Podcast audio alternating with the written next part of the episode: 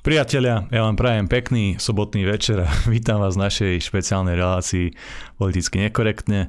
Vítam tu som aj uh, moju technickú podporu Jana Pastušeka, teda mňa a taktiež je tu s nami aj náš pravidelný host, poslanec Národnej rady Slovenskej republiky Milan Mazurek. Pekný večer prajem všetkým našim sobotným divákom a nielen mne, ale držte v tomto prípade palce aj Jankovi, aby všetko technicky prebehlo tak ako má, aby sme nečelili nejakým hackerským špeciálnym útokom, ktoré sa skrývajú za klavesnicou oproti mne a aby, aby to jednoducho zvládol, aby ste si mohli užiť ďalšiu kopu, dúfam, že optimistických informácií. Srandy. Dobre priatelia, tak ja vysvetlím uh, vlastne, že čo sa deje. David mal dneska nejaké pracovné povinnosti a žiaľ uh, nemohol tu dnes s nami byť. Všetky vás, vás ale pozdravuje. Na druhej strane sme nechceli uh, rušiť túto reláciu, keďže si myslím, že máme dosť veľa zaujímavých tém, o ktorých by bolo dobré sa aj porozprávať. Ja vás veľmi pekne poprosím o odozvu v komentároch, keďže je toto po tých všetkých rokoch naozaj moja premiéra za týmto počítačom, ešte nikdy som to takto nemanažoval po tej technickej stránke, takže určite píšte, keď náhodou, že nebude zvuk alebo keď bude nejaký iný problém, ja sa to budem snažiť kontrolovať. A prejdeme asi Miňo k témam teda. Čo si robil Miňo, čo si videl, čo si zažil? tak ja som dnes mal naozaj naplnený deň, okrem nejakej štandardnej práce a toho, že som trávil čas so synom a s rodinou tak uh, som tiež zažil veľmi smutný pohľad na to, ako si sa snažil boxovať a prekonávať sám seba, čo je na jednej strane pekné, na druhej strane je smutné to, ako to dopadlo. Ale pre všetku úprimnosť naozaj, dnes sme si s Jankom dali naozaj tvrdo do tela z Pišskej starej vsi a uh, ten tréning stál za to. Každému to odporúčam, šport, hovoríme to tu vždy, v každej jednej relácii prakticky nemôžeme to vynechať, ale je to mimoriadne dôležité. Fakt, po tom tréningu sa človek cíti na jednej strane unavený, ale na druhej strane tak spokojný z dobre vykonanej práce. Že jednoducho urobil niečo pre svoje zdravie, urobil niečo pre e, lepšie svoje schopnosti a všetko ďalšie fungovanie vo vašom živote je pozitívne ovplyvnené tým, ak sa pravidelne venujete športu. Hovorím vám to ako človek z vlastných skúseností, Hovorím vám to ako človek, ktorému to naozaj takto funguje a v prípade, že sa rozhodnete pravidelne športovať a váš zdravotný stav vám to umožňuje, verte, že robíte len to najlepšie rozhodnutie. Ani Miňo, ty si veľmi dnes nezažiaril, ale je to v pohode, tým bojovým športom e, sa nevenujeme v úplnej pravidelnosti, takže je to asi tým, tie športy kombinujeme, takže nebudeme profesionáli na nejakej vysokej úrovni, ale predsa len snažíme sa. A ako si správne povedal, má to naozaj veľmi veľa pozitívnych účinkov na telo. Týmto samozrejme pozdravujeme e, trénera Juraja Bolcara do Spiskej Starej Vsi a všetkým vám odporúčam, taktiež, aby ste sa venovali hociakému športu, je to naozaj zdravé a určite pre telo prospešné. Dobre, Miňo, prejdeme teda na uh, zaujímavejšie témy, samozrejme parlament a tak ďalej. Ja iba ešte ale pripomeniem divákom, že dnes ideme bez otázok. Ja budem veľmi rád, keď zvládnem tú jednu hodinu z tej našej témy, bez toho, aby boli nejaké technické komplikácie a keby to, to malo byť ešte nejaký že telefón a tak ďalej, tak to už by akože uh, bolo príliš veľa na mňa, si myslím, na, na tú premiéru, ale na budúce možno, že to zvládnem aj s tými telefonátmi, takže uvidíme, ale dnes mi to prosím odpuste. Dnes je dôležité pre mňa, aby, aby sme to nejakým spôsobom odvysielali. Dobre, tak poďme na ten parlament, Miňo, dejú sa tam zaujímavé veci, skús ktoré sa s nami podeliť najprv nejaké zážitky, predtým ako pôjdeme k nejakým konkrétnym témam. Skús dať nejaké zážitky, nejaké zákulisné informácie, e, nejaké zákulisné možno veselé alebo smutné príhody. No taký môj e, posledný zaujímavý zážitok bol práve z piatka, kedy konečne prišiel na rad e, legendárny zákon Igora Matoviča. Nebudem opätovne vysvetľovať, prečo je ten zákon e, neuveriteľný a hlúpy, lebo som to na jednej strane už tu v Kultúrblogu hovoril a na druhej strane to nájdete vo videu, ktoré nájdete na YouTube, nájdete ho na mojom facebookovom kanáli ako posledné moje vystúpenie z rozpravy a taktiež aj na Telegrame, čiže viete sa tam objektívne dozvedieť, čo je v tomto zákone zlé a je tam toho nesmierne veľa. Zaujímavé však e, bolo, ako tá rozprava prebiehala, lebo viete, v piatok po obede štandardne v parlamente sedí tak 5 poslancov A bol tam teda Igor a nejakí 4 a 5 jeho bioroboti verní, skalopevne presvedčení o tom, že Igor je ten najlepší a chce pomáhať ľuďom a pomáha rodinám a takto jednoducho prezentovali. A Igor teda vystúpil a začal tam nakladať na Sasku a na všetko možné, ako jemu záleží na tvoji poslanci mali nižšie platy, aby sa tí nenažraní papaláši v Bratislave nemali tak hrozne dobre na úkor všetkých obyvateľov Slovenskej republiky, čo je samozrejme komické, keď 3 roky uh, o túto tému ani nezavadila, keby neboli predčasné predčasné voľby, tak eh, ani nevie o tom, že nejaké platy poslancov sú problém. A ja som teda vystúpil a povedzme to tak, že nešetril som ho, hej. Dal som mu co proto, ako hovoria bratia v Českej republike. A keď to chcete vidieť a trošku sa možno aj pobaviť, tak e, rozhodne si to pozrite, či už na tom Telegrame, YouTube a podobne. Miňo, ja iba pre doplnenie, tam je dôležitá otázka, že či bol vtedy aj Igor Matovič fyzicky prítomný v pléne, že či si to aj on vypočul osobne. Bol a bolo to zaujímavé, lebo on sedel na tom mieste predkladateľa. Viete, pri tom rečníckom pulte sedia ešte dvaja poslanci. Z jednej strany predkladateľ, z druhej strany spravodajca. Pán spravodajca bol legendárny poslanec Igora Matoviča, pán Milan Kuriak e, z Oravy, ktorý, ktorý je legenda na internete aj v pléne, aj keď za nami chodí a presvieča nás, aké je dobre hlasovať za tie Igorové návrhy. Píli nám s tým uši a my ho vždy tak bereme jasné, jasné, Milan, to bude dobré. Potom nie je, ale a Igor Matovič, keď vedel, že idem vystupovať ja, tak samozrejme postavil, my sme tak prešli okolo seba a išiel si sadnúť k spolku tých biorobotov, tuším si sadol k pánovi Ševčíkovi, tam mu bolo blízko aj mentálne, inteligenčne podľa mňa a nechcel byť úplne pochopiteľne na tom zábere, keď ja budem rozprávať a on bude vedľa mňa grillovaný mm. a tušil, že asi ho nebudem veľmi šetriť, no a naozaj som mu toho povedal veľmi veľa a povedal som mu to aj od srdca. No a Igor Matovič v tej sále bol, pozeral na mňa, e, občas sa hral s telefónom a potom, keď teda ten prejav skončil, ja som vybehol pred budovu Národnej rady, pretože mali sme tam tlačovku, dôležitú tlačovú konferenciu o zdravotníctve, kde vystupoval či už predseda nášho hnutia Milan Uhrík, alebo aj e, predseda odborného týmu pre zdravotníctvo, doktor Andrej Jancov spolu so svojím synom Tomášom Jancom ako skúseným právnikom, ktorí hovorili o tom, čo aktuálne vystrajajú zdravotné poisťovne, ktoré idú priamo proti záujmom pacientov. A bolo to pre mňa dôležité, bol som tam. Ale vychádzal potom z parlamentu e, poslanec Marian Vyskupič z SAS, ktorý taktiež bol kritizovať ten návrh a e, oznámil mi, že Mimatovič vraj hrozne, ale že hrozne vynadal, že má hrozne dourážal po čiernu zem. A ja sa musím v tomto e, prípade priznať, že nevidel som to, musím si to ešte pozrieť, aby som si vychutnal tie legendárne hlášky, ktoré tam určite dával, ale tí, ktorí ste to videli, alebo tí, ktorí ste to nevideli a chcete sa zabaviť, alebo opätovne sa presvedčiť o tom, že Igor by mal byť v opatere nejakých odborníkov, možno si môžete vyhľadať tú rozpravu Národnej rade, je to dostupné na stránke a tak ako ja si to potom s odstupom času pozrieť a vychutnať ako dobrú telenovelu. Dobre, Miňo, ďalšia, alebo tá jedna z takých zaujímavých vecí, čo sa udiala v parlamente, je, že republike prešiel do ďalšieho čítania návrh zákona, je to o tom, aby bol ten proces volieb viac transparentný. Už sme to tu riešili, keď si pamätáš, že to tom povinnom zverejňovaní zápisníc. Skús povedať, ako k, tomu, ako k tomu došlo, lebo republika mala objektívne viac takých normálnych návrhov, s ktorými akože bez ohľadu na to, do akej časti politického spektra sa niekto radí, nemôže mať problém. Hej. Také, také, že neutrálne návrhy a neprešlo to z nejakých asi ideologických dôvodov.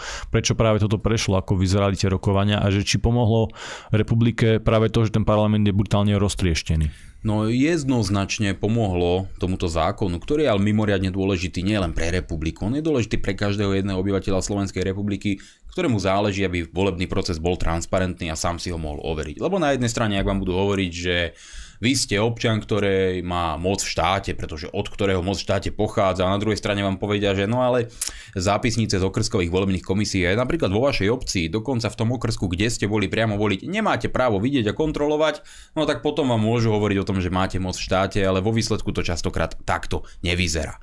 A teda tá roztrieštenosť Národnej rady bol jediný kľúč, prečo vlastne tento návrh zákona mohol prejsť, pretože práve poslanci Sme rodina sú ten dôvod, pre ktorý tento návrh prešiel do druhého čítania, čo je ale naozaj nesmierne dôležité. Podporila ho celá opozícia plus poslanci hnutia Sme rodina. Ja som k tomuto návrhu vystupoval, lebo hovorili sme o ňom už aj v predchádzajúcich reláciách a je to nesmierne dôležitý návrh a tuším, že e, diváci asi budú mhm. vedieť, o čo ide. Teda ide o to, že po voľbách by sa zverejnili zápisnice aj z okreskovej, aj okresnej volebnej komisie a mohli by si všetci občania preveriť, či to, čo reálne zrátali a čo podpísali tí delegáti, ktorí boli pri tom rátaní, je to isté, čo zverejnil štatistický úrad a teda či nedošlo k nejakej manipulácii. Hm, úplne jednoduchá, transparentná vec.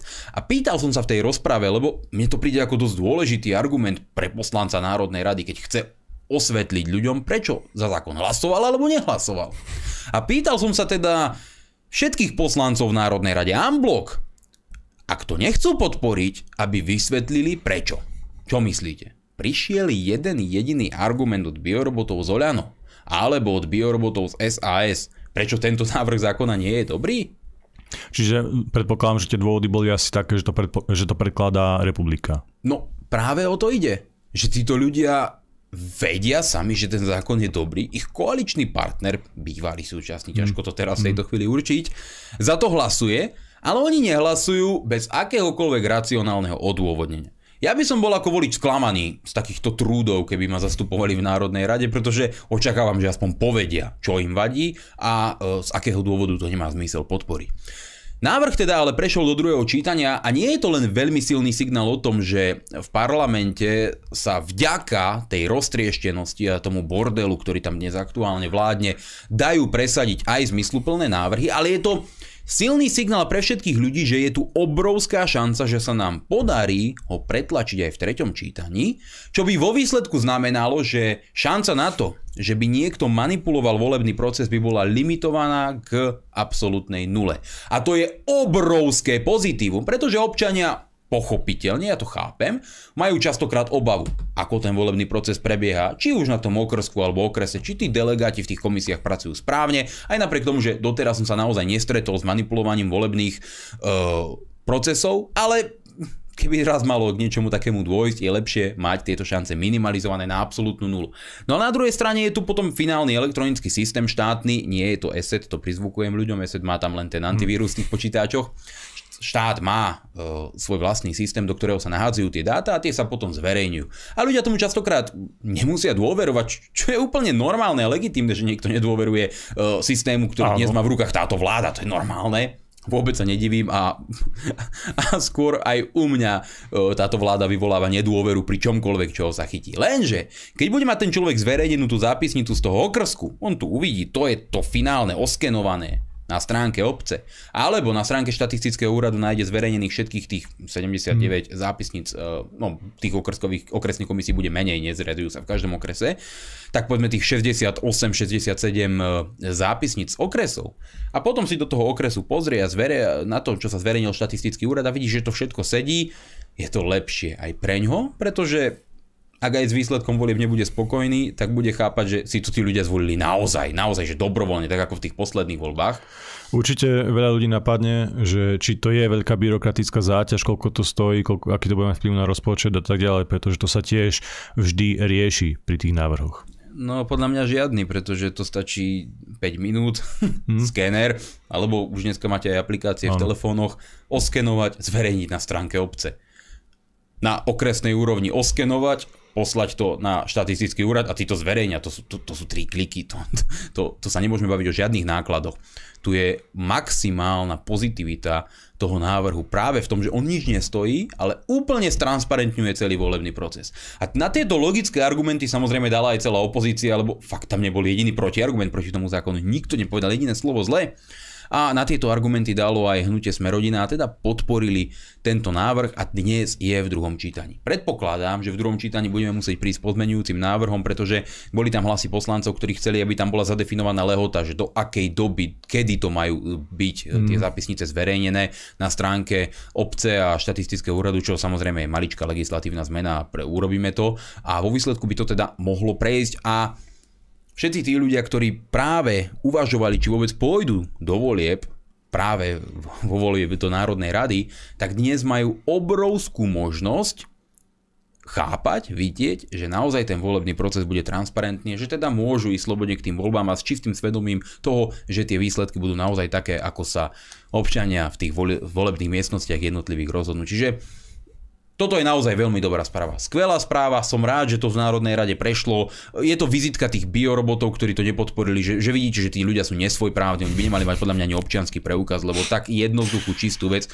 ktorá nie je, že pomôže republike, tá pomôže každej politickej strane, ktorej záleží na tom, aby tie hlasy boli férovo sčítané. A kto za to nehlasoval, asi mu na tom nezáleží, a, alebo možno má nejaké iné problémy a pri saskároch by som už našiel množstvo iných diagnóz, len jednoducho každý jeden občan Slovenskej republiky vďaka tomuto návrhu zákona bude viac veriť volebným výsledkom. Veď to je, to je prodemokratický návrh, to je úplne super. Ja nechápem, prečo by proti tomuto mohol mať niekto akýkoľvek problém a zrejme aj preto sa nenašli žiadne protiargumenty. Čiže, aby sme to uzavreli, sledujte ten proces, my o tom budeme informovať, keď sa nám to podarí presadiť, budeme samozrejme o to, dá, to dávať vonku, a z môjho pohľadu len ďakujem veľmi pekne všetkým poslancom, ktorí to podporili a dali tak nádej tomu, že volebný proces môže byť úplne transparentný a férový. No žiaľ je to, ako hovoríš, objavujú sa také názory, že ten volebný proces je takto silovo zmanipulovaný, že tie výsledky sa takto uh, naozaj upravujú na konci. Uh, bohužiaľ nie, je, tie voľby sú naozaj vizitkou národa toho, ako ľudia hlasujú, veď si to overíte na svojom mikrookolí, milí priatelia ale je to naozaj dobré, lebo ja si myslím, že to aj zvýši dôveru k voľbám ako takým a zase to môže priniesť ďalších ľudí, aby slobodne vyjadrili ten svoj názor vo voľbách a účasť vo voľbách je mimoriadne dôležitá. Pamätajte, že všetci progresívci alebo všetci tí zaplatení naši e, spoluobčania voliť určite pôjdu, takže musíte ísť aj vy a keď je tu ten nástroj, ktorým si to môžeme overiť, tak je to zase len lepšie. Ja sa chcem opýtať, Miňo, vlastne uh, je vonku informácia, že bude meeting e, v Michalovciach a v Strážskom, ale tie Michalovce mňa veľmi zaujíma výber tej destinácie. Je pravda, že po tých meetingoch a po tých protestoch a tak ďalej sme obišli naozaj doslova celé Slovensko. E, pamätám si napríklad taký Lúčenec a tak ďalej prečo práve tie Michalovce, lebo z tých Michaloviec sa teraz stáva akési putnické miesto pre politikov, nie? Boli tam také sa ako Káčer a Naď, ktorí tam mali dobrú debatu, potom tam prišiel Igor Matovič, teraz tam ide Milan Uhrík aj s tebou, tak e, prečo práve Michalovce? Dá sa to samozrejme chápať aj tak, ale uh, je to v podstate ako keby takým odrazom uh, aktivity našej vlastnej členskej základne, ktorá si žiadala práve to stretnutie s Milanom Uhríkom e, na východe Slovenska a e, rozhodli sme sa urobiť viac tých mítingov a tie Michalovce sú naozaj príhodné, e, dobre tam padli, takže pre všetkých našich divákov pozývam ich 3.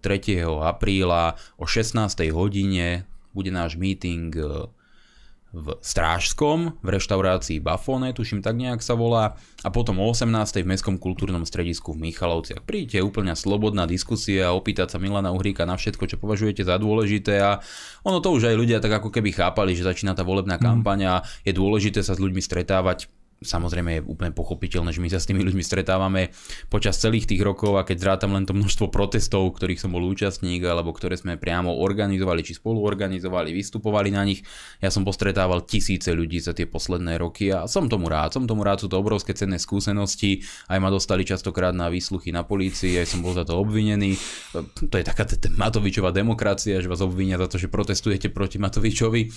Ale dnes je situácia taká, že naozaj je potrebné s ľuďmi hovoriť, stretávať s nimi. Ja som, ja som tomu len rád. Tak ako som každú sobotu tu v Kultúrblogu a ľudia majú možnosť pýtať sa otázky, okrem teda dneška, lebo máme tu jeden handicap.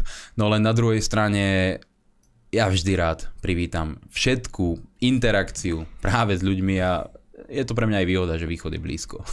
Takže ešte raz všetkých 3. apríla v Strážskom v Michalovciach, ak ste v okolí, ak napríklad žijete priamo v Strážskom alebo v Michalovciach, príďte a vypočujte si Milana Uhríka a hlavne keď vás čokoľvek zaujíma alebo ho chcete skritizovať, poďte tam a položte otázky. My sa nebojíme a nepotrebujeme cenzúru. Bude to tiež e, bez ochranky, tak ako to mal Igor Matovič? Na čo byť tam tá ochranka bola? My ľudí neukrádame, my ľuďom neubližujeme, my Slovensko neťaháme do vojny. Ja si neviem predstaviť dôvod, pre ktorý my by sme sa potrebovali chrániť pred ľuďmi. Nerobím to doteraz a nikdy som to nepotreboval. Dobre, Minio, keď sa bavíme o tých mítingoch, tak skús dať možno takú najzaujímavejšiu spomienku. Predsa len ja som povedal, že obehol si celé Slovensko. bol si asi v každom trochu väčšom meste za tie roky, tak kde sa ti páčilo možno najviac, alebo kde máš taký najpríjemnejší zážitok? Ja viem, že na prvých priečkách bude Levoča, kde to bol doslova, že pán prstenov a bitka o Minas Tirith a tak ďalej, hej, to, to myslím, že to bol rok 2000 19, alebo 20, to bolo ešte myslím, že nejak január alebo február 2020, nie? tak tesne pred voľbami to proste bolo, hej, pár týždňov a to, to bol naozaj, že uh, veľký, veľký boj. Tak skús povedať ale nejakú okrem toho spomienku alebo nejaké mesto obľúbené, kde vždy rád chodíš. No, takto ja mám uh, veľmi veľké množstvo pozitívnych zážitkov. Ťažko by bolo vybrať si nejaký jeden konkrétny meeting, hlavne preto, že ja som tých meetingov absolvoval stovky, hovoril s obrovským množstvom ľudí. Občas to publikum bolo akčnejšie, občas menej akčné, občas sme boli aj konfrontovaní s nejakými protinázormi, občas to boli len ľudia, ktorí s nami súhlasili. Zažil som rôzne publika a rôznych ľudí, ale každá tá skúsenosť bola cenná a dobrá.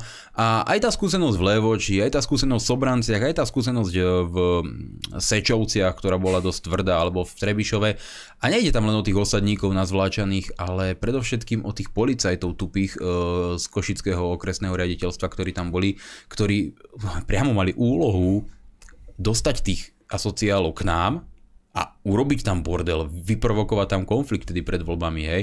Čiže to bolo normálne zrejme a oni to tak aj robili a tým sa nechcem samozrejme dotknúť tých radových slušných policajtov, ale to isté bolo v Levoči, že na schvál ich tam nechali, aby neoddelili to a hnali to až úplne do extrému a čakali, kým tam poteče krv alebo niečo len preto, aby bola kauza v médiách, že niekto sa niekde pobil a došlo k nejakej hádke a ono, že, že vtedy bolo vidno, že policia pracuje na politickú objednávku s cieľom, hoc aj ak pri najhoršom obetovať ľudské životy len, aby to malo nejaký politický dopad a potom akým spôsobom veľmi je tá policia spolitizovaná a čo všetko sa v nej dokáže za svinstva diať, to začalo vyprchávať alebo vybublávať až potom, čo Igor Matovič vyexceloval v týchto voľbách a pán Lipšic sa stal špeciálnym prokurátorom a videli sme, čo začala robiť Naka a teraz Hamran a títo ďalší ľudia. Vtedy mi bolo jasné, že naozaj s tou policiou nie je niečo v poriadku, že tam fungujú fakt skazené politické procesy v rámci riadenia a bude to určite treba vyčistiť. Čiže to je taká cenná skúsenosť tých meetingov určite tiež, ale rád chodím všade na Slovensku. Slovensko je môj domov a či už som v Ubli alebo v Skalici, jednoducho všade mi je dobre a cítim sa medzi ľuďmi, ktorí to myslia so Slovenskom vážne a ktorí chcú, aby sme sa pohli lepším smerom. Naozaj sa cítim medzi nimi dobre. Ja iba Pripomeniem našim divákom, že v tom roku nebol vo vedení policie ani Matovič, ani, ani Lipšic, ale trochu iní ľudia. Pani dnes, Saková tam. Dnes z iného prostredia, ale tak ja som to chcel menovať. Pani Saková je mi veľmi sympatická, je to podľa mňa super žena. Ale teraz k niečomu inému. Myslíš si, že k takým veciam môže dochádzať aj počas tejto kampane? Myslím, dobre, už niečo zažil Káčer s Náďom, nejaké tie, e, nejaké tie narušania mítingu, ale že či niečo také naozaj systematické, alebo takéto program programové narušanie e, meetingov predvolebných, ako sme to videli v roku 2019, hej, keď proste na každý meeting alebo na každý väčší meeting chodila skupina provokatérov a snažili sa sabotovať tie predvolebné zhromaždenia s ľuďmi. Myslíš si, že niečo také hrozí aj teraz? No podľa mňa, keď sa toho zase chytia tí istí ľudia, ktorí to robili predtým, tak pohoria takým istým spôsobom, ako to robili predtým. Si spomente, že práve Oľano sa do tohto nezapájalo. Oľano od toho nechcelo mať nič spoločné, oni išli to akože zmierlivou. Matovič sa dokonca aj verejne od toho dištancoval. Áno, ale progresívne Slovensko, ktoré vo voľbách pohorelo, Kiska, ktorý vo voľbách len tesne preliezol do Národnej rady a KDH, ktoré sa do toho tiež zapojilo, to ma, musíte vedieť, s Hlinom vtedy, a taktiež pohorelo pred Národnou radou. A ja sa pýtam, že ak chcú byť títo ľudia zase takí hlupáci a opätovne sa viesť vo veciach, ktoré sa ukázali ako totálne kontraproduktívne, lebo rozbiehanie politických mítingov, to sú praktiky z 30. rokov minulého storočia a neviem, či, či sa k tomu chce niekto zmysluplne vrácať. Čiže neviem, dúfam, že nebudú takí hlúpi v ich vlastný prospech, lebo ja si nemyslím, že nám môže akýmkoľvek spôsobom uškodiť, keby niekto chcel robiť takéto uh, voloviny, ako to predvádzali predtým a hádzať kamene tam uh, hmm. po rečníku, ako, ako myslím. v Trnave do mňa hádzali kamene tam títo antifáci a narkomani s tabulkami progresívneho Slovenska a potom, potom to bol taký zadozďučinujúci pocit, keď uh, títo vrháči neprešli do parlamentu. Inak keď si spomínaš, tak práve čo sa týka tej Trnavy, kde bol ten incident, že niekto fyzicky takto na teba zautočil, v podstate môžeme to nazvať, že pokus o ubliženie na zdraví, alebo možno, že aj o vraždu, neviem, ako sa to definuje teraz, podľa tých právnych noriem, keď niekto chce hodiť e, veľký kameň do hlavy, že či to už je pokus o vraždu, alebo iba o ubliženie na zdraví, to je jedno. Tak ten deň aj e, potom plakali tí provokatéri z progresívneho Slovenska, myslím ten 60-kilový polochlapec, že ho tam niekto brutálne zmlátil a tak ďalej, ale pritom na fotke vyzal celkom v pohode. Ja verím verím teda, že mu nikto neublížil a verím, že bol v poriadku, ale vyzeralo to nejak zvláštne. Pamätáš si na to, Miňo? Pamätám si, že on dal vlastne fotku nejakého roztrhaného transparentu na zemi. Áno, to bol ten dôkaz. A napísal, že ho dobili, ale nemal nič, ani škrabanec a ešte aj okuliare mal celé tak mi to prišlo trochu neuveriteľné a predpokladám, že nikoho nenašli, žiadneho páchateľa, čiže e, nedokázal by som so 100% pravdepodobnosťou poprieť, že to nebola operácia pod falošnou vlajkou. To znamená, že si roztrhali transparenty a natočili plačlivé video. dobre teda. Ešte jednu vec som chcel keď už sa bavíme o tej predvolebnej kampani, ja sa chcem pýtať, že či sa to bude viesť tak ako doteraz v podstate naozaj, že v tom teréne na ulici, že tých mítingov bude obrovské množstvo, pretože rok 2016 alebo 20, keď si pamätáš, ja to znova prizvukujem, že celé Slovensko sa prešlo a že či to teraz bude v podobnej e, rovine, alebo to bude pár tých väčších miest, ako napríklad Strážske a tie ďalšie metropoly. Veľmi dobrá otázka. Tých meetingov musia byť minimálne desiatky. To znamená... Po ja ešte pripomeniem, že vrchol kampáne bude počas leta. To vieš, aké sú tie spoločenské nálady. Áno, vrchol kampáne podľa mňa bude ten septembrový mesiac akurát, ale to je ešte stále čiastkovo leto, tých minimálne mhm. prvý týždeň, takže to ľudia tak neberú vážne. Uvidíme, ako to bude všetko prebiehať, čo sa bude diať, aká bude geopolitika, čo všetko ešte nás čaká. Daj Boh, aby to boli len príjemné časy, aj keď pri tejto vláde človek už čaká len a len to najhoršie, čo je aj pochopiteľné vzhľadom na to, čo robia. Ale tých meetingov musia byť desiatky, musí ich byť samozrejme hrozne veľa. Nepredpokladám, že ich budú stovky, tak ako predtým, pretože to mhm. nie je vo fyzických možnostiach a hlavne my dnes nemáme ten rozpočet, ktorý sme mali predtým. Vtedy to nebol problém proste financovať tie veci a každý meeting vyjde no minimálne stovky eur a keď si to zrátate, tak po chvíli ste proste na mizine.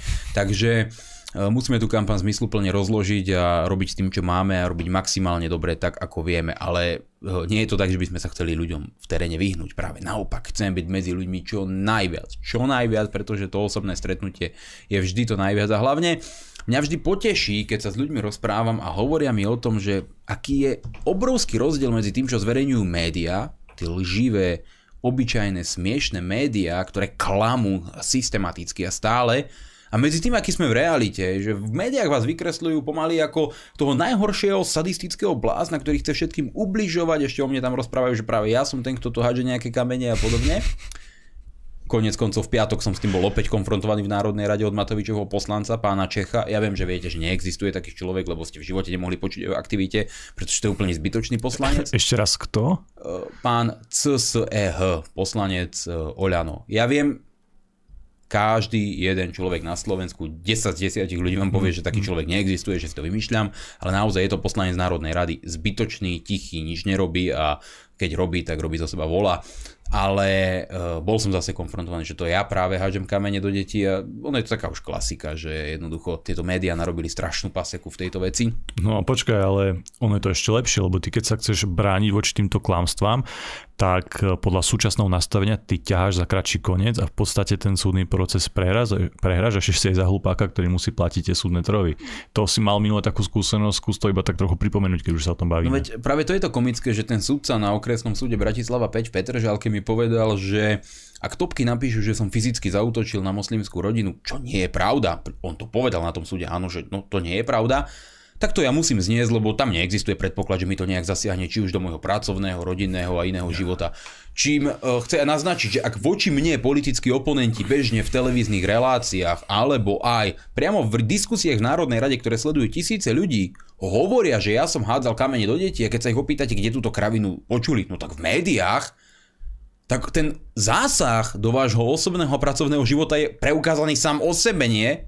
Asi vám to nerobí dobre, keď o vás niekto šíri zásadné lži v tak zásadnom rozsahu, že vás obvinuje z trestného činu, ako sme sa bavili, to je ťažké ubliženie na zdraví, keby som niekomu hodil kameň alebo dlažobnú kocku do hlavy ešte žene, viete si predstaviť, že sa môžete zabiť. A oni vám povedia, že, že vlastne je to úplne v poriadku, že médiá to o vás môžu písať a že títo tragédie ako pán Čech to o vás môžu hovoriť a vy ste vlastne ten hlupák, že ste ich žalovali a ešte musíte zaplatiť. Tak toto prebieha na slovenských súdoch, ale to nie je preto, že by ja som nebol v práve. To je len o tom, že tí sudcovia sú extrémne zaujatí práve voči mne a ďalším politikom s vlasteneckým cítením. No ale na tom je to krásne, že keď s tými ľuďmi hovoríte v tých regiónoch, každých jedných, ja nemám až tak rád to slovo regióny, lebo to sa používa ako keby bola Bratislava a regióny. A regióny lebo Bratislava je región samozrejme. Proste všade, každý ten človek žije v nejakom regióne. Ale že keď ste s tými ľuďmi a cestujete a rozprávate sa s nimi, tak e, vidíte ten diametrálny rozdiel v tom vnímaní, že povedia, sakra, tí médiá o vás hovoria to alebo hento, snažia sa vás vykresliť v takomto štýle, dajú o vás len a len negatívne informácie a pritom naživo úplne v pôde fajn. Hovorím, presne tak to je. A viete, čo je tá najcenejšia skúsenosť, ktorej si musíte z nášho stretnutia odniesť, a to hovorím každému, neverte im. Neverte im, čokoľvek vám budú hovoriť. Ja sa priznám, ja roky, roku sa chodím medzi ľuďmi a spochybňujem dôveryhodnosť médií a snažím sa proste, aj keby som za týždeň presvedčil len jedného človeka, aby prestal veriť médiám, podľa mňa je to veľmi záslužná činnosť a posúvam tých ľudí dopredu a teším sa z toho. Čím menej ľudí bude veriť mainstreamovým médiám, tým väčšiu radosť ja budem mať, lebo viem, že budeme politicky rásť. Pretože mainstreamové médiá systematicky klamú. Ja som niekde čítal nejaký prieskum, alebo bola taká informácia, myslím, že pár mesiacov dozadu, že práve na Slovensku tá dôvera médií tých hlavnoprúdových samozrejme veľmi rýchlo klesa. Ja napríklad, že tomu denníku nejak klesajú čísla alebo čo. Nie, nejakú takú informáciu som zachytil, bolo to už dávnejšie. A teraz mi to vlastne všetko zapadá hej, do tej celej mozaiky. Ty si ten človek, ktorý chodí po tých regiónoch, ako sme povedali, a odchodil si toho veľa. A keď vždy spomenie, že neverte médiám, tak to mohol mať takýto hmatateľný efekt, Miňo. No ja som taký blázon, že ja som si to dal na titulnú fotku na Facebooku, aj, aj na osobnom profile, aj na, uh, tej uh, stránke. A všade to tlačím jednoducho, nech tí ľudia neveria médiám, to je proste heslo pre mňa. A ja vám to nehovorím len tak, lebo ja mám s tými ľuďmi živú skúsenosť. Tí ľudia systematicky klamú a špinia jak je rok dlhý, sa vám neozvú. Čokoľvek spravíte, akýkoľvek návrh dáte, čokoľvek poviete, akúkoľvek tlačovku máte, neprídu, nenatočia, nezverejnia, do diskuzí vás nepozvú, ale hovoriť o vás budú, kýdať na vás budú, nálepkovať vás budú, nedovolia sa vám brániť v ich vlastnom vysielacom čase, prezentujú konkrétnu a jasnú, radikálne zadefinovanú politickú agendu a ešte sa tvária na nejakých uh, apolitických, alebo daj boh objektívnych, to je najviac vtipné, keď to od nich človek počuje.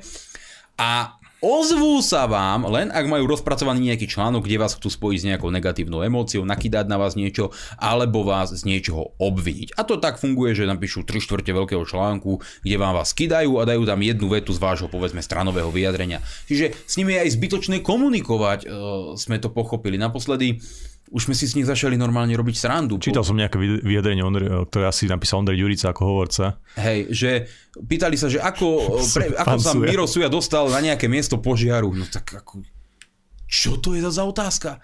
Tak on príde snažiť sa niekomu pomôcť, snažiť sa zacieliť problematiku, aby, aby sa o tom nehovorilo, že len jeden deň teraz Heger bol, jo, ja som bol v Šťavnici a mm. zajtra o tom zmizne. Nie, nech sa o tom hovorí a nech ukážu, ako konkrétne proste slovenské historické kultúrne pamiatky zachránia, pomôžu im, keď vedia dať miliardu do osad napríklad, alebo mimo vládkam. Nech sa postarajú o slovenské kultúrne dedičstvo.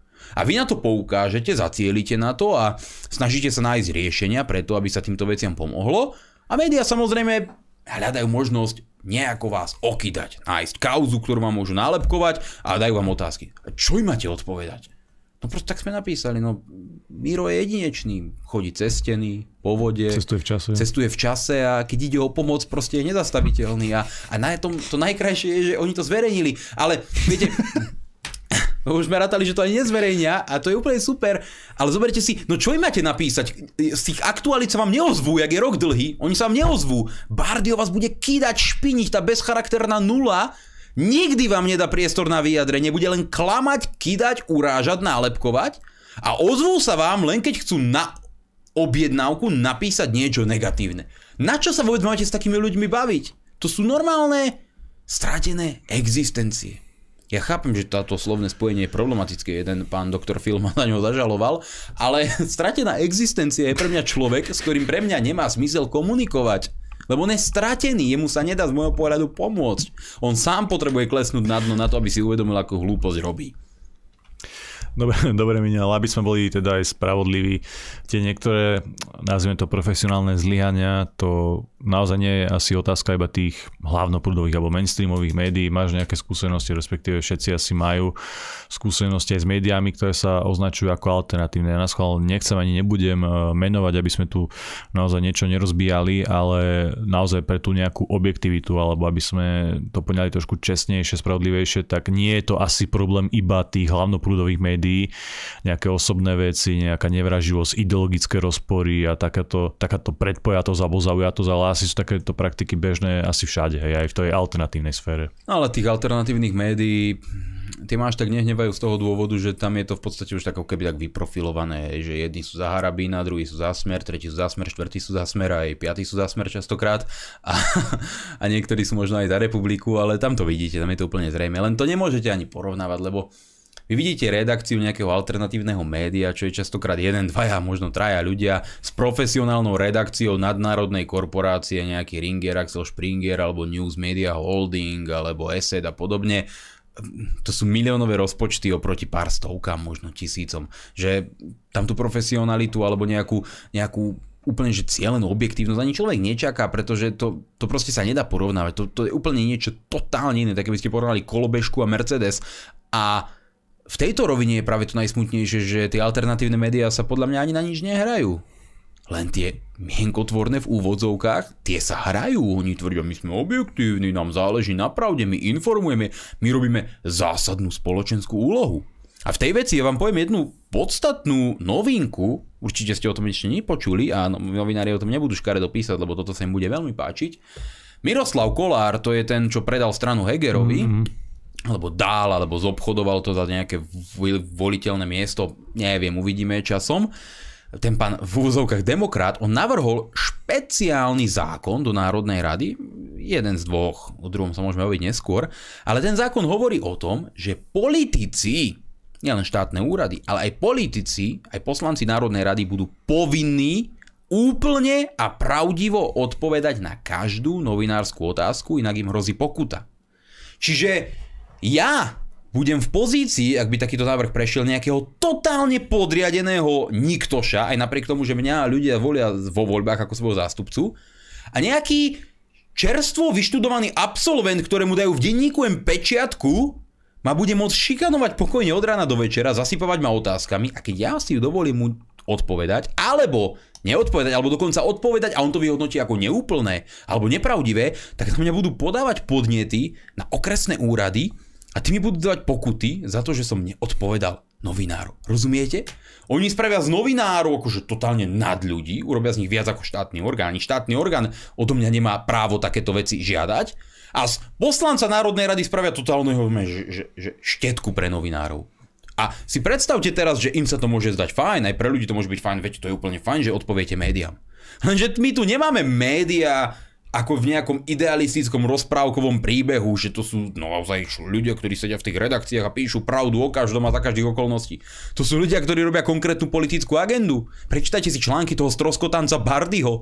To, to, Orwellové dve minúty nenávisti sú nič proti tomu, akú nenávisť šíri on o nás. A v živote, v živote od nás nič nezverejnil, kde by nám dal priestor sa vyjadriť. A teraz si predstavte, že oni získajú takýto bič na politikov, že akýkoľvek novinár vás bude môcť šikanovať od rána do večera. Jednému pikolíkovi v denníku N dajú možnosť alebo dajú úlohu napríklad ničiť život Mazurekovi a ten ma bude zasypávať otázkami a tým mu dávať pokuty. Viete, takýto návrh zákona nenavrhne normálny príčetný človek. To je úplne to isté ako v tej rovine tých Matovičových návrhov. A tam aspoň vidíte to, akí sú oni tzv. demokrati, keď už to majú v názve. To sú normálne bolševické nuly. Oni dajú návrh zákona, aby novinár mohol šikanovať nielen teraz politikov, ale aj štátne úrady. Hoci ako úradničku niekde a bude dopytovať so sprostostiami a jemu nemôžete nič povedať zlé, lebo on je pán novinár, lebo druhý zákon je o tom, že, že novinára dajú na úroveň verejného činiteľa v rovine trestného zákona, že keď mu budete nadávať, vy budete páchať trestný čin. Chápete? On vám bude v článkoch nadávať, ponižovať vás, urážať, šikanovať vás cez otázky a vy keď mu náhodou poviete niečo škaredé, tak vás zavrú. To, títo ľudia sú chorí na hlavu. Miroslav Kolár, Eduard Heger, e, Káčer, Naď. Vy to viete, tí ľudia sú chorí na hlavu, oni nemajú v politike čo robiť. Oni nesmú mať moc v rukách, pretože sú nebezpeční a chorí. Spoločne s Matovičom a ďalšími.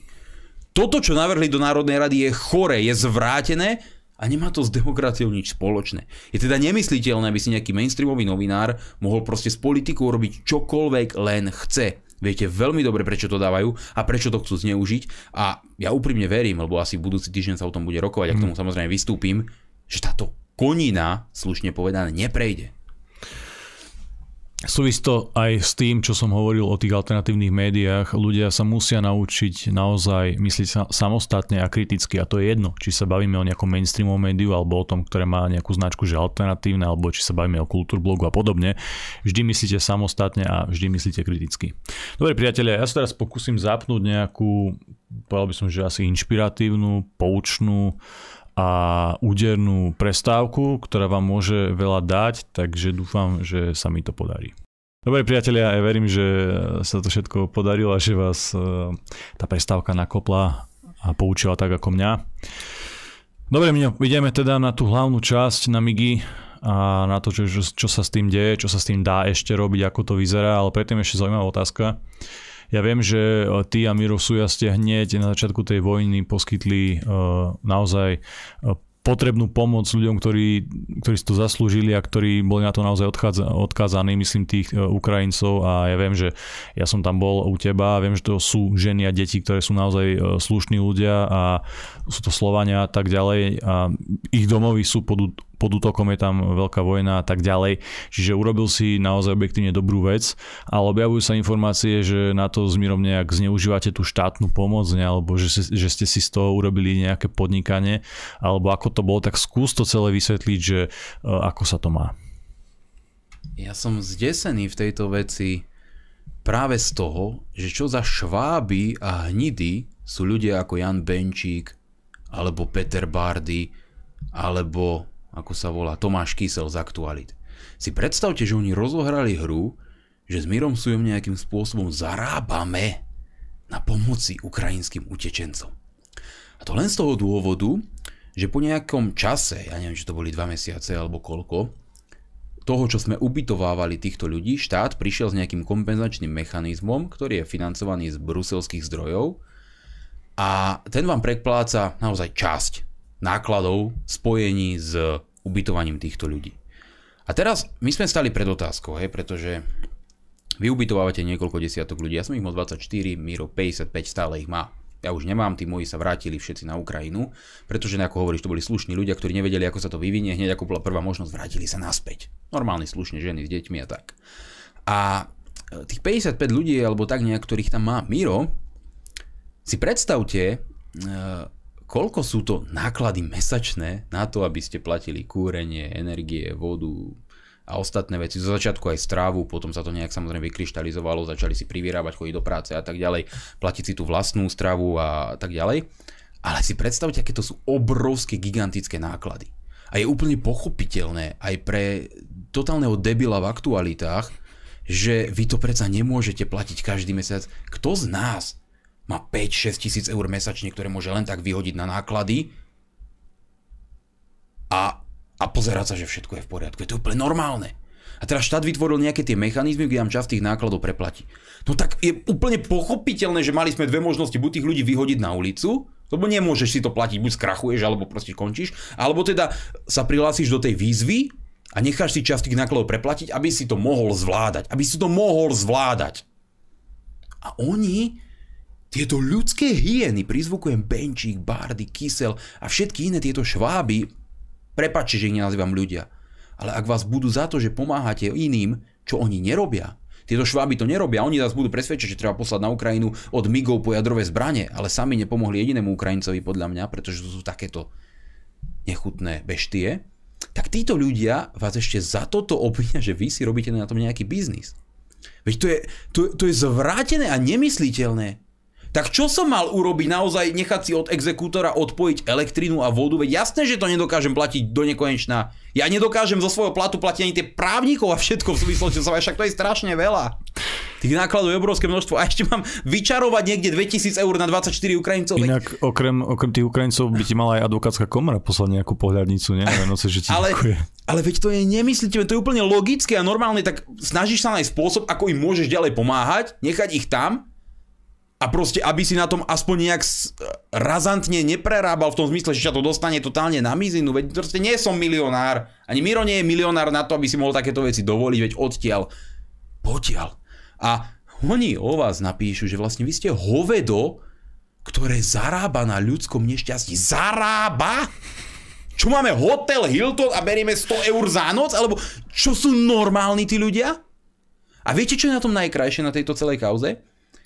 Každému jednému tomu špinavému novinárovi v aktualitách, ktorý sa na to pýtal aj potom v iných novinách, Miro odpísal, ak tvrdíte, že je to dobrý biznis, môžete prísť zajtra všetkých tých 55 ľudí si zobrať a robiť si ten biznis vy. Ak tvrdíte, že je to biznis. Čo myslíte, koľko z nich sa ozvalo, že tých ľudí chcú k sebe? Veď tvrdia, že je to super biznis, že na tom hmm. fantasticky zarábaš. Tisíce eur! Tisíce eur som prerobil, to je pravda, ale a oni vám povedia, že na tom fantasticky zarábate. A ani jeden z týchto švábov si tých ľudí neprišiel zobrať. Dokonca ani jeden z nich neuverejnil to, že Miro im odpísal, že ich si ich môžete zobrať, keď je to taký super biznis. A prečo by sa Miro vzdával takého super biznisu? Prečo by som sa ja vzdával takého super biznisu? By som, keby to bol tak super, tak chodím po uliciach a zháňam Ukrajincov, ktorí môžem ubytovávať a brať za to prachy. Ste normálni? To je, to je, človeku sa rozum zatočí nad tým, aké špiny sú novinári. A preto vám to hovorím znovu. Pretože toto oni urobili. Nedali to vyjadrenie v plnej miere a urobili z nás normálne, že hoveda, a to hovorím znovu, lebo človeka, ktorý človek, ktorý ako keby že zneužíva nejaký mechanizmus na podporu ľudí, že sa obohacuje na úkor matiek s deťmi, to je pre mňa hovedo. A oni toto z nás urobili za to, že my sme boli podľa nich asi tak sprostý, že keď začala vojna, tak ľudí, ktorí nemôžu za to, aký je režim na Ukrajine, v Rusku, v Európe, proste nemajú s tým nič spoločné, oni nerozhodujú o tom, kto kde zautočí, aká armáda s kým bude bojovať, tak tým ľuďom my sme poskytli prístrešie a za to my sme vlastne ešte svine. A toto je, dokresľuje celú tú novinárskú povahu. Nepomáhate, čo samozrejme totálna svinia. Pomáhate? No práve preto, že ste totálna svinia. Ako ako je možné týmto novinárom vyhovieť? Nijak. Ich účel a cieľ je len vás neustále pošpiňovať, klamať a znižovať sa na úroveň totálnych švábov. A preto sme naposledy odpovedali, že Miro chodí cez steny a v mm. čase, lebo s takýmito nulami sa nemá vôbec zmysel baviť. Smutnejšie je potom už len, že že tieto primitívne keci šíri ešte aj Marian Kotleba s Magdalenou Sulanovou v relácii, mi to posielali niekto a tam už môžeme skonštatovať, že polutovanie, polutovanie nad ním kam až klesol, ale nebudem sa tu rozčilovať ďalej, len pre mňa je toto dôležitý ukazovateľ pre všetkých ľudí, ktorí sa zamýšľajú nad tým, že nakoľko môžete novinárom veriť. No nemôžete, nemôžete. My sme tých ľudí zobrali k sebe, keď sme ani len netušili, hmm. že nejaký mechanizmus pomoci bude. A pamätáte si, tu bolo to potom pár dní, čo začala vojna, ja som tu povedal, že mm. hneď ako prídu nejakí ľudia, ktorí nebudú kde mať ísť, oni majú dvere otvorené. Ja som to tu povedal. A vtedy riešil niekto nejakú pomoc z eurofondov alebo niečo podobné? Nikto to neriešil preplacanie nákladov, to prišlo mesiace potom. A ešte budem za to obvinený, že som nejaký biznismen s ľudským nešťastím. Normálne ako vážne, niektoré veci beriete a dokážete na nich politicky reagovať. Ale ak som tu tých novinárov dourážal, tak len a len zaslúženie. A stojím si za to, že sú to hnidy, šváby a ľudské špiny a trosky. Ja si myslím, že pomôcť tým obyčajným ľuďom, ktorí to naozaj objektívne potrebujú a ktorí naozaj nemôžu za to, aká je situácia, či už v Rusku alebo na Ukrajine, ako si to povedal, je pekná vec a nejakí novinári si môžu o tom myslieť, čo len chcú. Dobre, prejdeme teda na to Ale stále našu... platí, že všetkých tých 55 ľudí, keď to pozeráš, Tomáško Kysel a iné nuly, prečo si ich neberiete, pán Benčík? Veď si ich zoberte a robte biznis. Nikto ich nechce. Stále ich nechávajú tomu Mirovi. Chápete? Taký je to super biznis, tak na tom Mirom zarába, ale nikto si ich nechce zobrať, aby robil ten biznis on. Do keľu. Dobre, Miňo, poďme na tú hlavnú tému. Uh, sú to tie MIGy, ktoré už, uh, naše slovenské MIGy, ktoré už sú na uh, Ukrajine. Ja samozrejme chápem, že Ukrajina má o nich záujem a že robí všetko preto, aby ich získali. Uh, chápem aj to, že teraz sa zo Slovenska stala tá demilitarizovaná zóna, že my už naozaj nemáme pod kontrolou ten náš vlastný vzdušný priestor a že ten pilier, ktorý má držať tú našu vlastnú štátnosť a suverenitu sa takýmto spôsobom dá sa povedať, že aj účelovo uh, rozkladá, tak dobre, skúsme to zhrnúť. Hej, tie migy sú už tam, uzavrime túto vec. Čo si o tom myslíš, bolo to ústavné alebo nie? Si opozičný politik, asi mi nepovieš, že je to všetko super. Každopádne asi si videl nejaké uh, aj názory odborníkov na ústavné právo. A všeobecne, čo si o tom myslíš toho politického hľadiska, aký to bude mať dopad na Slovensko? No, ja sa pridržam toho, čo vravel Náď, Heger, Kolár a ďalší na začiatku, keď sa tá téma otvorila, to znamená, že je to protiústavné, to vraveli oni. Uh, pridržam sa toho aj naďalej. Pridržam sa aj stanoviska z Filozofickej fakulty, tužím Univerzita Komenského to zverejnila, práve profesori, ktorí vyučujú právo, že je to protiústavné. Z právnickej fakulty. Teda z právnickej fakulty, ospravedlňujem sa, už ma novinári vytočili, ale profesori práva povedali, že je to protiústavné, Heger tvrdí, že je to v pohode, aj keď predtým tvrdil, že je to protiústavné. Ale teda došlo k tomu, že tie migy už sú tam. Hej? Hmm, situácia sa má tak. Čo môžeme urobiť my je po voľbách zriadiť vyšetrovaciu komisiu, ktorá týchto ľudí musí postaviť pred spravodlivosť. Tam, tam proste nie je o čom vláda nemôže predsa porušovať ústavu a zaťahovať Slovensko do vojny vedomé. A ešte s plným vedomím, teda ako hovorím toho, že porušujú ústavu. Fakticky, ako si povedal, stali sme sa demilitarizovanou zónou, už aj tie systémy KUB, aj S-300, aj MIGI, proste nič. Náš vzdušný priestor je torzo, tu si môže lietať kto chce, kde chce. Ešte som sa smial, keď teraz e, v Národnej rade bol návrh zákona, ktorý našťastie neprešiel, že chceli robiť register tých ľudí, čo majú dróny nejak špeciálne sprísňovať a že by si nemohol s dronom lietať a, a či mu ten dron potom zostrelíte, alebo ako, a, a, ako, ako ten dron budete riešiť gumipuškou, alebo e, devinou, alebo ja, ja, už je to smiešne, čo oni robia. Ale teraz Zoberte si ten aspekt, ten posledný, ktorý treba rozdiskutovať. A to je to, že my sme tu boli presvedčení, že my sme zase hlupáci, lebo my dostaneme 900 miliónov za to, že tie migy odovzdáme.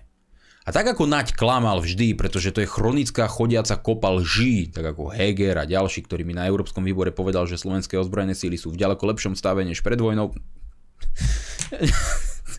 Keď nič nemáme, tak sme asi lepší, tak v poriadku tak mi to povedal, že sme vyzbrojenejší lepší než... A samozrejme povedal, že za Migy nám príde veľmi, veľmi silná náhrada. No veľmi silná náhrada, že nám prišla, ja neviem, faktúra. Faktúra na 370, možno dokopy 400 miliónov eur za vrtulníky, ktoré ale doteraz nikto nechcel. Viete, tu nikto netvrdil, že my potrebujeme nejaké Vipery, vrtulníky americké, nebolo tu pre nich využiteľnosť, nehovorili sme, uh, Viper asi nezostreli stíhačku ani balistickú raketu a zrazu nám Američania ponúkli niečo, čo potrebovali niekde predať a ešte nám bolo povedané, že my niečo dostaneme. No nedostaneme nič, len tú faktúru, ktorú musíme zaplatiť.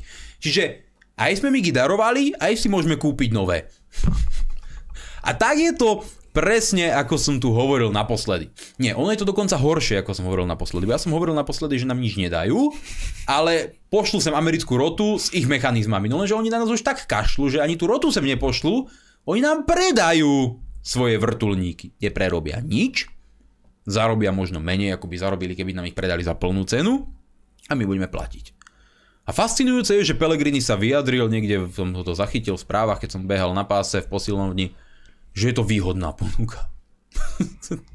tak odzbrojiť sa a kupovať nové veci bezdôvodne, keď sme na to nemali jediný dôvod, je vraj výhodná ponuka. Ja, ja žasnem niekedy, keď vidím aj politikov, ktorí sa tvária ako opoziční, čo ma o to mrzí viac, že mhm. práve zástupca strany Hlas na výbore pre európske záležitosti hlasoval za podporu digitálneho eura, hlasoval za podporu tzv. 10-bodového mierového plánu prezidenta Zelenského, ktorý znamená totálnu vojnu s Ruskom, možno aj jadrovú, hlasoval za, za všetko. Za všetko. Dokonca aj za tie krauské tráviace. Za všetko, za všetko. Tam neexistuje ani... Smeráci sa aspoň zdržia, ale on bol za. No a my teda sme dospeli do stavu, že Naď, Heger a ďalší proste nielenže protiústavne darovali naše migy a totálne odzbrojili Slovákov a nechali nás tu totálne že akože na dobrodení Maďarov, Čechov a Poliakov, ale oni nás ešte špinavo oklamali aj v tom, že my za to dostaneme nejakú protihodnotu, ak sa zapojíme do vojny na Ukrajine. Nie, my sme za to dostali faktúru na nákup nových vrtulníkov, ktoré doteraz nikto nechcel. A je predpoklad, a to, sa, to, to si buďte mm. istí, že ďalšie firmy, ktoré predávajú vrtulníky, môžu napadnúť túto, toto obstaranie, pretože na to, aby vy ste kupovali tak extrémne drahú techniku, vy predsa potrebujete robiť verejné obstarávanie, vy musíte vyhlásiť, vyhlásiť súťaž, tam sa musí zapojiť viac firiem. Vy nemôžete teraz prísť a kúpujem tieto vrtulníky. Chcete vrtulníky pre ozbrojené síly? Pretože ozbrojené síly potrebujú nejakým spôsobom nakupovať nové zbranie. Neviem, že to potrebujú teraz v tejto chvíli. Ale keby k takému niečomu došlo, tak predsa to musí byť normálna verejná súťaž, že musia vybrať najlepšiu ponuku. Ale tu sa obchádza ešte aj to. A ešte aj za to môžeme mať problém. Čo keď bude ďalšie arbitrážne konanie na Svetovej banke proti Slovenskej republike? Veď tá vláda tu devastuje všetko. Úplne všetko, čoho sa dotknú a čo môžu proste ničia. A je nemysliteľné, aby im toto len tak prešlo. Proste ja nepodporujem, my sme teraz zaplatili Američanom za nové vrtulníky, že oni nás donútia odovzdať náš arzenál, zapojať nás do vojny a ešte nám niečo predajú. Ako ani koloniálne Haiti podľa mňa nebolo tak vykoristované ako Slovenská republika aktuálne. Aj tam sa tí otroci proti Francúzom zbúrili a vyvraždili ich. Len tam to dopadlo dosť horšie. Dosť smutne to tam dopadlo. Samozrejme, však potom si to vládli po svojom a teraz tak dopadli.